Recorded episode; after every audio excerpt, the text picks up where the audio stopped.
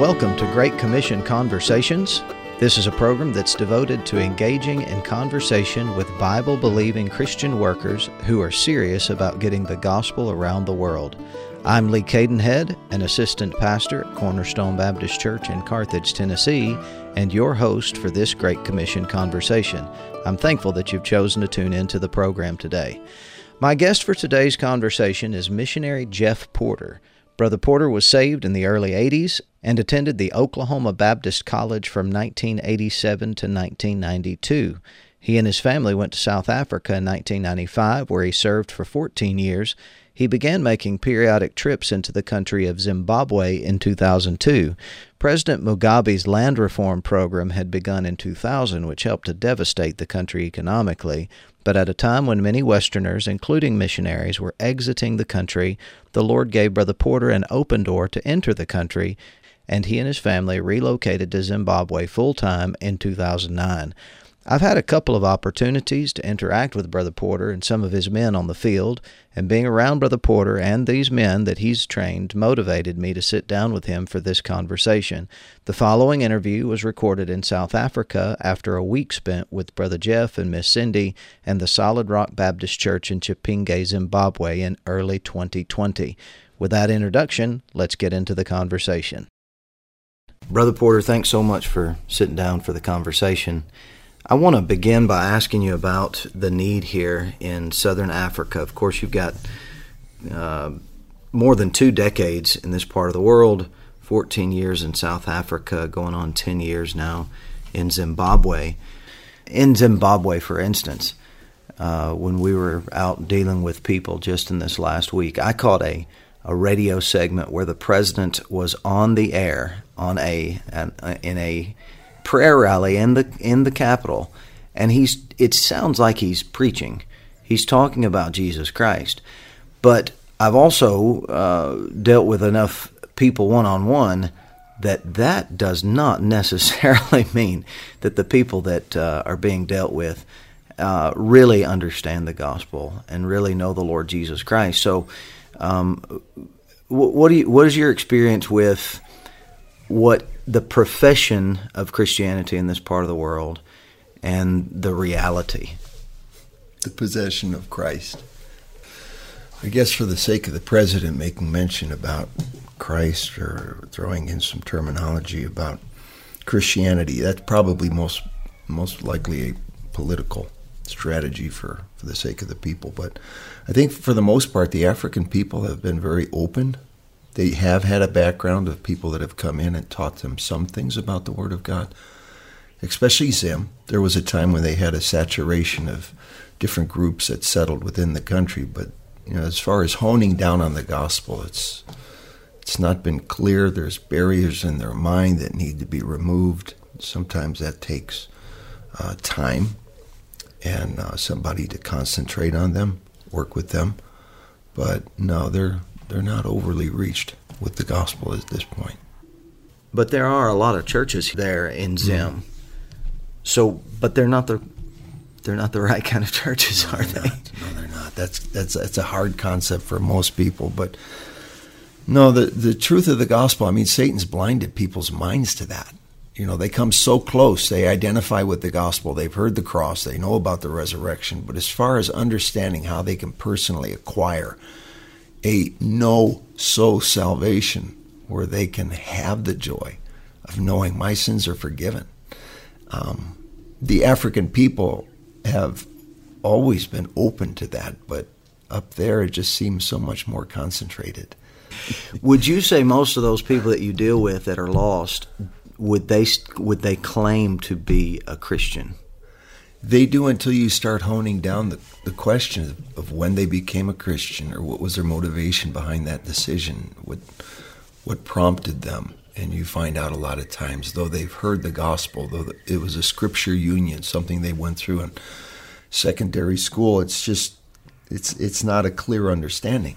It's obvious as you, as you speak with them about that. But the blessing is, is that when you're able to give them the gospel, there's kind of an enlightenment. You can see there's something that that, that we're saying or some something that, that God is impressing upon them that's far different than what they've grown up to understand.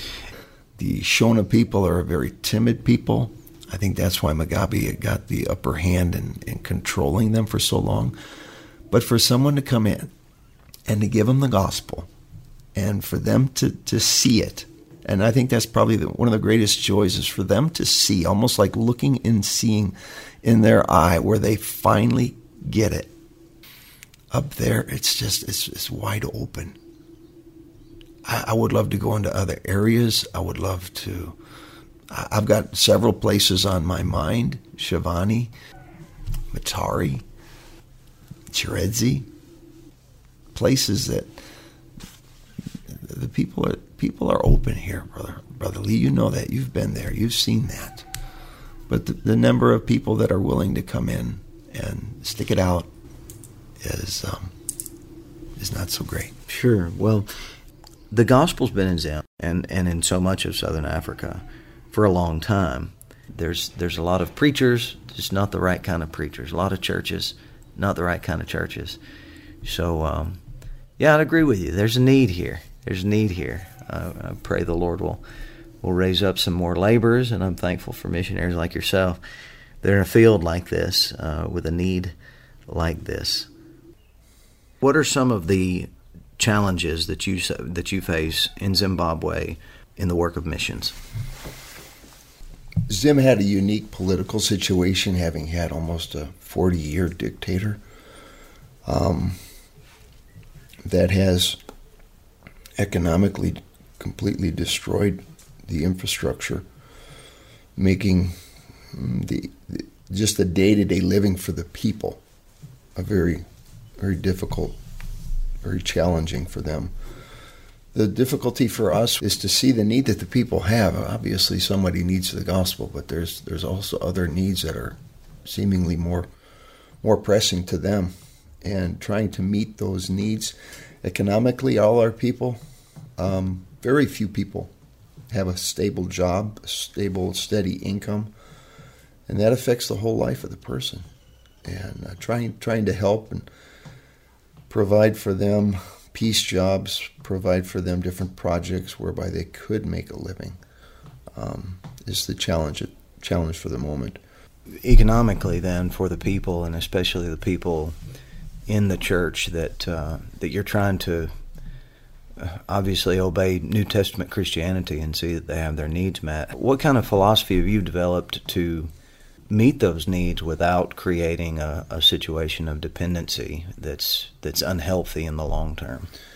Subsidizing your people for the long term is not going to work, but for the for the temporal, to pick them up, to get them in the right direction, to get their feet on the ground, to get them grown, I think it's necessary for, for a while. It takes wisdom to be able to wean them off of that. Um, I believe in a good, strong work ethic and for the most part, people up in Zimbabwe are hard workers, but there's really nothing for them whereby they can get locally uh, a means of income. So they're just subsistence type living. I guess that, at least in some circles, particularly in so-called fruitful fields, which which southern Africa would be one of those so-called fruitful fields, because you're able to deal with people. There are people being saved, the philosophy of some over the years has been start a church, one church per term, establish a work, relocate, establish a work, relocate, and try to try to multiply the work in that way where you have the missionary that is relocating with some frequency. I, I know for you and, and some other good missionaries I know in this part of the world, uh, that's not been the approach. That's not been the philosophy. So when you were in South Africa, you you established one work and stayed with it for a protracted period of time. Now in Zimbabwe, you've been um, getting the same work established for a number of years. So, what's motivated you to stay put in in one location in Chipinge, for instance, in Zimbabwe? And what do you feel like are some of the advantages to having a long term presence in a in a given area and in a particular local church. Particularly in the African culture, I think time is is um, extremely important for them to see that you're not going to be a fly by night, and even to learn the people and some of the some of the ways that they operate, some some things that they're not so ready to share with you about about their culture. It takes time, and so being a familiar figure in an area is to your advantage from all levels of people because they see you and and they've seen so many come and go and it's it's even discouraging amongst their own people for you know we call them garage churches you know and they're here one year or two years or three years and they're gone so i think for the advantage of trying to establish a solid work just sticking to it well you're you've been so you've been in Chipinge now for going on 10 years you've expressed that you feel like you're you're seeing some some progress in the work right now, at least in part because of your longtime presence. You've become uh, an an installation there in the community. You've developed a lot of relationships. Could you describe how staying for a for a longer time has has produced some fruit that you otherwise wouldn't have been able to experience?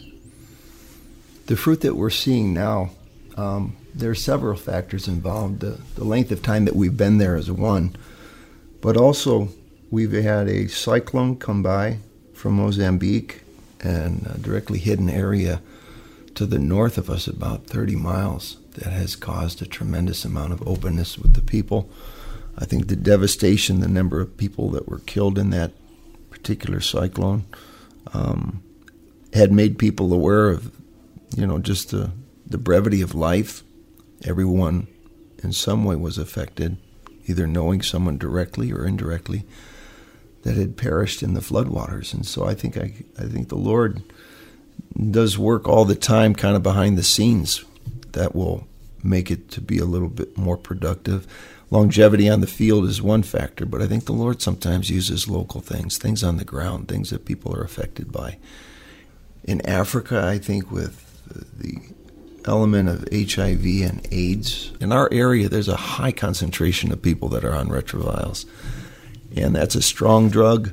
It's a drug that fails. People build up resistance. So death and despair and um, just the economic situation there.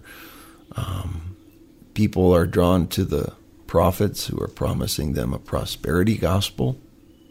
But boy, when they, and I believe they see through that I believe they, they see these guys um, pillaging what little finances the people have, uh, you know, filling their own pockets with that, whether it's healing or prosperity. But I think if you can clearly convey the gospel to them, that they will begin to see an element of truth that does take time to develop. But boy, what a blessing it is when you see the light come on I guess honestly, looking at, you know, anytime you do see a, a spurt of growth, it's not the missionaries' ability to communicate. Sometimes it's it's God working, and you're just there. You're you're catching what the fruit falls basically into your hands. In in speaking of the uh, prevalence of the AIDS virus in this part of the world, you're aware you're aware in your ministry right now that you have that, that you're interacting on a regular basis with people who are affected by this virus. Uh, what precautions uh, have you taken to protect yourself, to protect your family, and and what would you say to a young family that uh, is is looking at this part of the world, but um, uh, trying to exercise some prudence and stay informed, but not to be controlled by fear with something that's very very serious in terms of a, a health condition. Yeah, the concentration of the AIDS virus is, is far greater here in Africa. I guess after you get to know your people, you you basically know or can vis- visibly identify someone that that is on medication um, as a result of that. This thing is transmitted a particular way, and our interaction with the people has never been a concern. Um, I guess the only concern you would have is if you come into a situation where someone is uh, profusely bleeding um, and contact with sores. But as far as loving your people, as far as um, you know, shaking hands, hugging them, encouraging them, it, has never been a concern for me. I know it has been for other missionaries. I think you can almost develop a, a phobia. It's probably easy for some. There's a there's a stigma of Africa in general, and that might be one of the reasons why people are so cautious to come here. But um, raising my kids in South Africa with a high concentration of AIDS down there has never been something that we were, you know, overly cautious. Yeah, God, God protects you. God, God takes care of you. And we've never, we've never run into a situation where we really felt that, that was a health issue for us. You um, went to South Africa in 95, I think, transitioned to Zimbabwe in, I guess, 2009. Mm-hmm. Could you could you describe how that how you came to that transition where you went from from Witbank, South Africa, to Chipinge, Zimbabwe, and how the Lord guided that change of field? my first exposure to Zimbabwe was through a man that got saved in South Africa. He was working. It was through the hospital ministry that we met him. And I think it was particularly through him uh, expressing a desire to go back and reach his people that brought Zimbabwe into the picture. I took him back up there in 2002 when he expressed a need to go back and reach his people with the gospel. And having gone into the country for the first time, I'm basically looking at something that I'd never seen different uh, tribal mentality, different group of people. But the need was far greater because I saw absolutely nobody up there. I saw uh, people that were very open. Having lived in South Africa for 14 years, I've basically understood some of the some of the mindsets of the Zulu people. Um, just the economy down here and the way things are and up there, it was just so much. The the, the contrast was so great.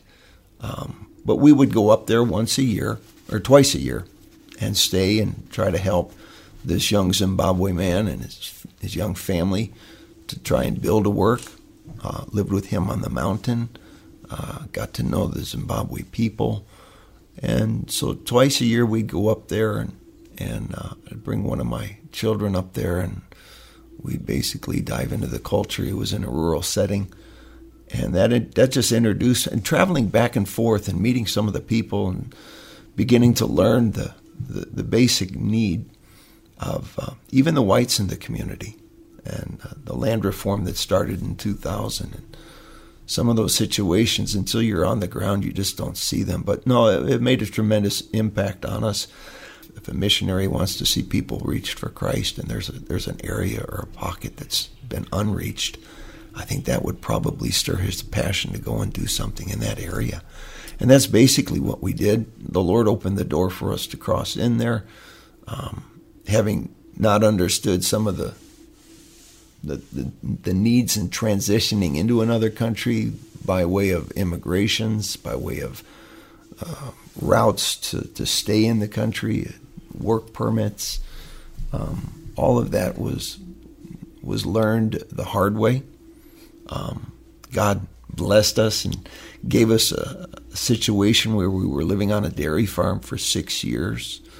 Uh, very precious family, uh, Christian white family there, and they helped us to understand some of the needs they've had. They've had workers, and so we began reaching out to them and their workers in that area, and uh, God just made it uh, so so obvious that that was the place for us to go. I so the need in Zim, I think, is something I hadn't seen, and that that stirred, that challenged, that motivated us to, to pray and consider about going up up north.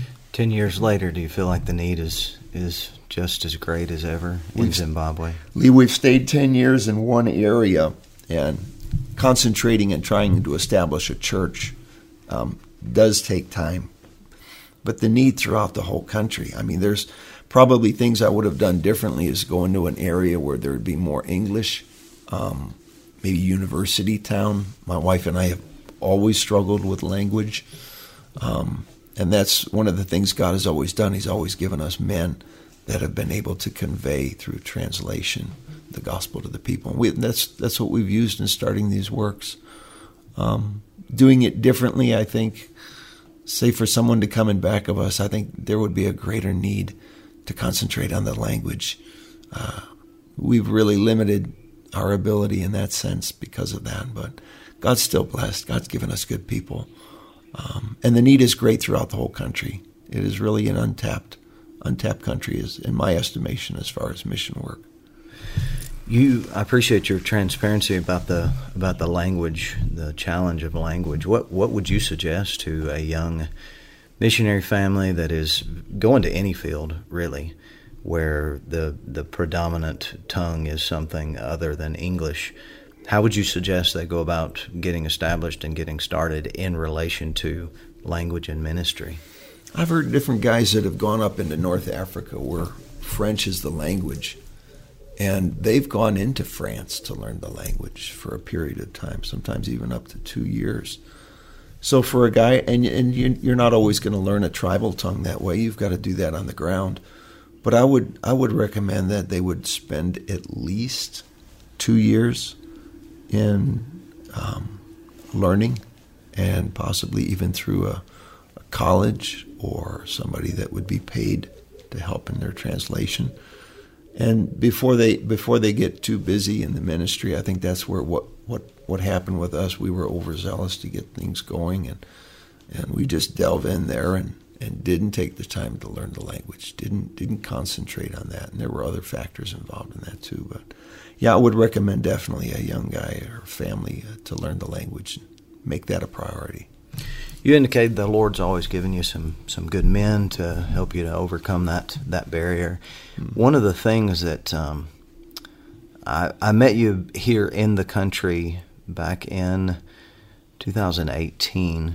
We were conducting a conference up in the Gokwe area. You brought some of your guys up there to participate. I guess seven men from the church and camped and uh, picked up some literature while you were up there and, and sat in on a on a portion of the conference. One of the one of the things that so impressed me at the time, the guys that were with you at the time, it was very evident that they were of another spirit. They they had uh, I described it to some as just truth be told, they were they were head and shoulders above some of the other national leadership that we had been exposed to in the country, and it was a it was a blessing to be around those men.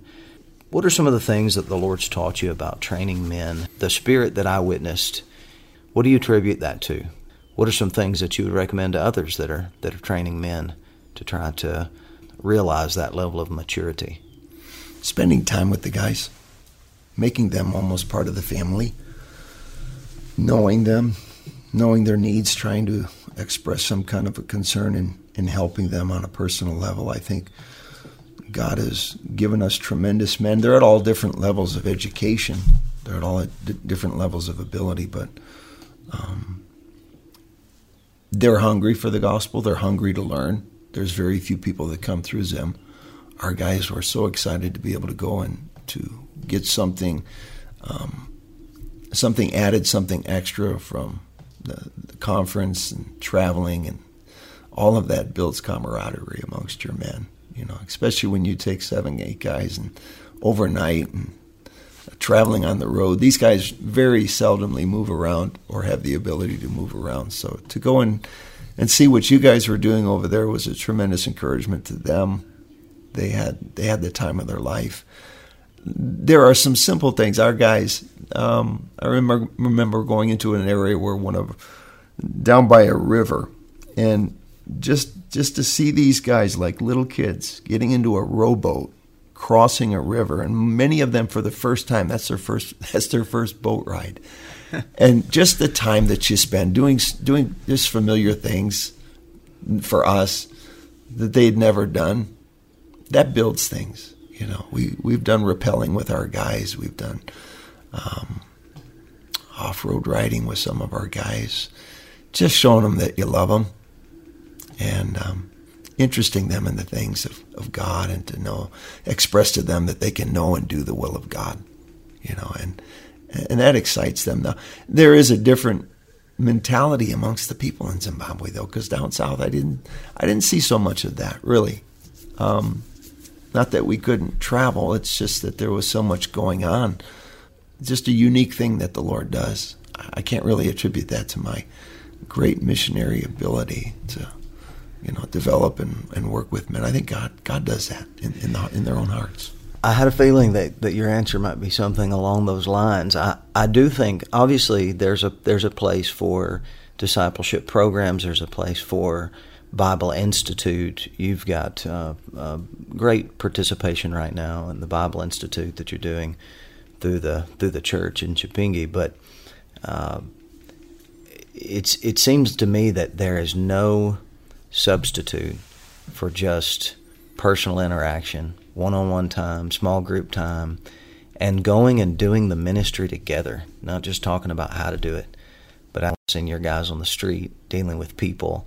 And uh, they got that exposure from, from watching you and from following you and from and from participating with you. And uh, uh, it's it's a it's a it's a joy to watch. It's really really uh, special to to see these guys in action, um, boldly uh, sharing the gospel with others.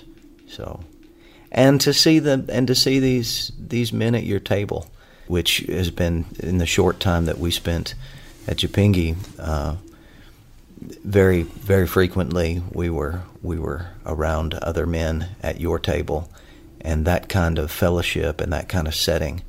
I just uh, I can't imagine there's any substitute for it. There are some things that you can get in that setting that you can't get in a church service mm. or even in a classroom mm. because it's real life and Christianity is not just church services and Bible Institute classes and so forth. So, did you have that approach? Have you always had that approach? I learned that from my pastor. You know, part of the part of the ministry is to be given to hospitality, and that means opening your doors and uh, even you know, putting a pallet down for a guy that's, you know, and a, our guys have a unique, um, everyone has a, has a background and a story, a family, and as displaced as the families are, you know, they, they don't understand what family life is like. And for you to be able to try to bring them into your family means so much to them because they've never experienced that, loving them and, and you know, just making them like one part of the family and that's the way we've always done our home. I think at one time we had uh, an unreal amount of people living within our confines in South Africa. But that has been largely because of the influence of my pastor. You mentioned that um, the brother that you took up to Zimbabwe back in to, starting in 2002, and that, that ultimately led to your relocating with your family to Zimbabwe full time in 2009. If I recall correctly, you met him in the hospital through a ministry that you had when you were in South Africa at the hospital, and that hospital ministry developed out of some tragedy that your own family experienced early on in your time in South Africa. Anytime a young family relocates from one country to another country, the transition is uh, just comes with a great deal of challenges. There are cultural adjustments that have to be made, housing to be secured, um, language barriers to be overcome. Just a lot. It's it's a traumatic time for a family, and a lot of difficulties that have to be overcome just in getting settled in a new place.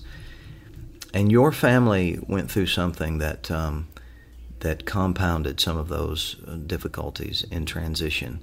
And the Lord brought you through it. And you're here 20 plus years later, still faithfully serving the Lord in Africa.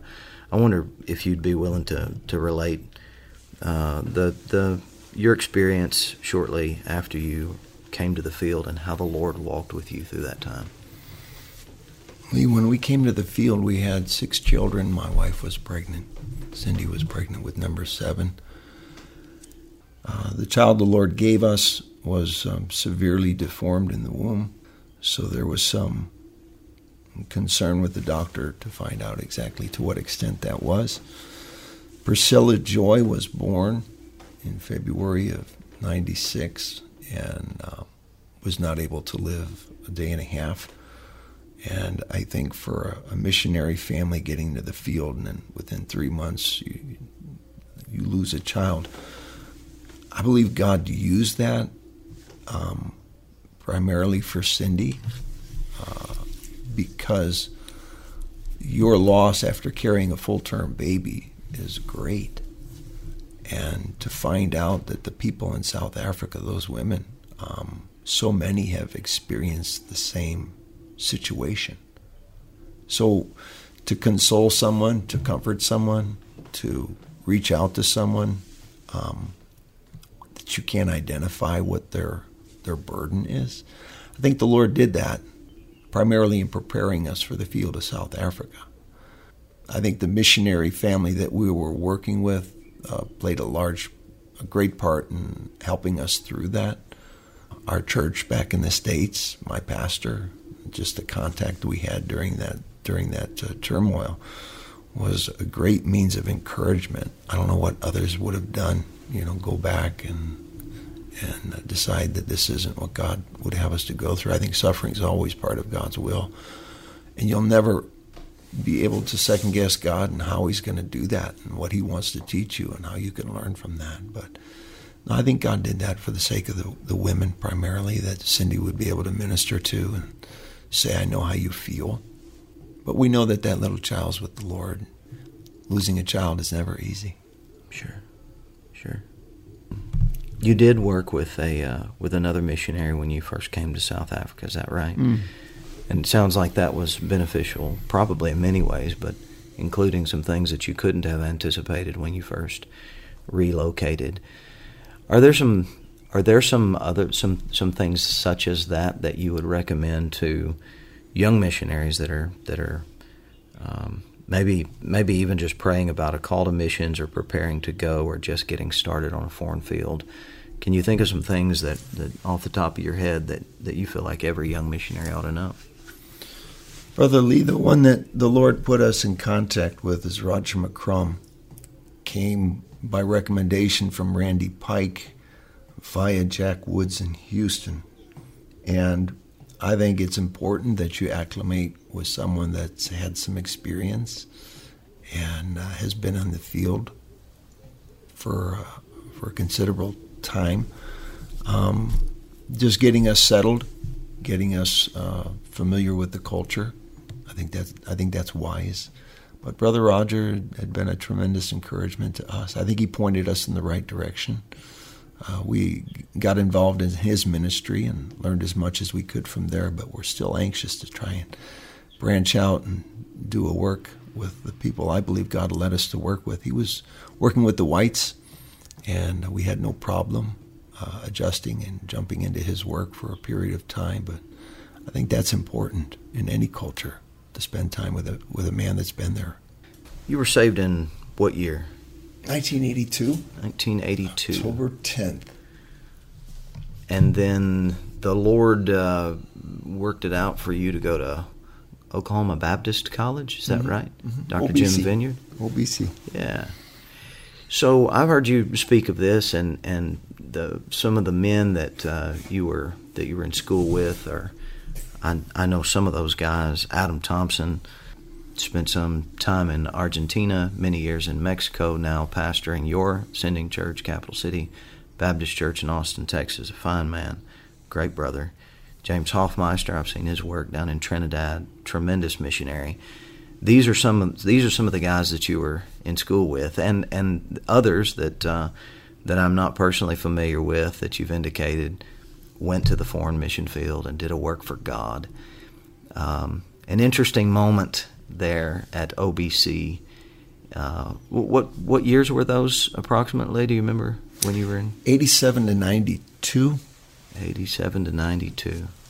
Yeah, God did a great work there in Oklahoma City. I think there was almost like a season, and um, that is that that that environment I mean, the, the emphasis of missions was one thing, but just the group of guys what Brother Vineyard did there was was unique. Um, his heart for missions. I mean, he's always had a heart for missions, even Jewish missions, toward the end of his life. But um, we were thankful to be able to get into that that place and get readjusted, and get to know some of those guys. But God, God's done a great work there, and I'm just thankful to have a part in that. You you mentioned when you were talking about your your time at OBC, you mentioned some Friday night prayer meetings that you participated in. And I was intrigued by this because when I think about the history of missions and, and God doing some some amazing things around the world, it seems like some of those some of those uh, missionary successes, if we could call them that, were were birthed in uh, prayer meetings that that seemed just to be very simple at the time, but produced some some amazing fruit in years following. So I was wondering if you could just take us back to to those years at OBC and some of those Friday night prayer meetings. How did that develop, and, and how do you think that that was uh, formative for for what you and those other men were able to to go on and do in the work of missions? Most of the guys were doing second shift work. They would get off of their jobs. There was a place off campus, a house, and uh, they would just file in whenever they could. There was it was basically, um, you know, from eight till one, two o'clock in the morning, and you got there and you prayed with whoever was down on the ground, and and it would last.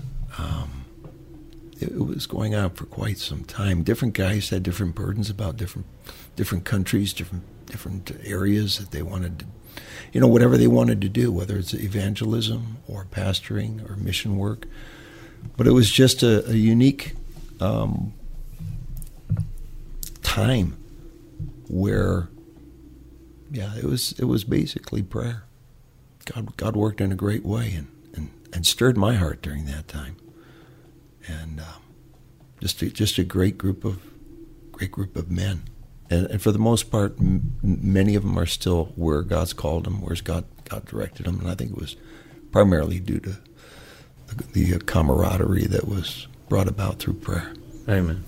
Yeah, Brother Porter, I really appreciate you sitting down with us for the conversation. Uh, I think it's been helpful. Appreciate what you're what you're doing in Zimbabwe. Thank you again for the conversation. God bless. I hope you've enjoyed the conversation today. One of the really enjoyable things for me in interacting with a variety of missionaries is seeing in action the differences of administrations and diversities of operations and the way the Holy Spirit will get in there and use different men and different methods to bring about His purposes for the furtherance of the gospel. I would describe Brother Porter's philosophy of ministry as beautifully unsophisticated, and that is a compliment. I would sum up his ministry under just two headings winning souls and loving people. Everywhere that I went with Brother Porter, he was giving the gospel to someone, and the men which Brother Porter trained were capable of doing the same, and their spiritual development was cultivated in a very simple, natural, family type of atmosphere. It just sounds a lot like New Testament Christianity. I'm interested in these conversations to talk missions philosophy, to confront misunderstanding and encourage right thinking about missions, and interact with new ideas or neglected ideas. But I was reminded in the course of this conversation that there are some simple things in the ministry that will work any place around the world. Thanks again for tuning in.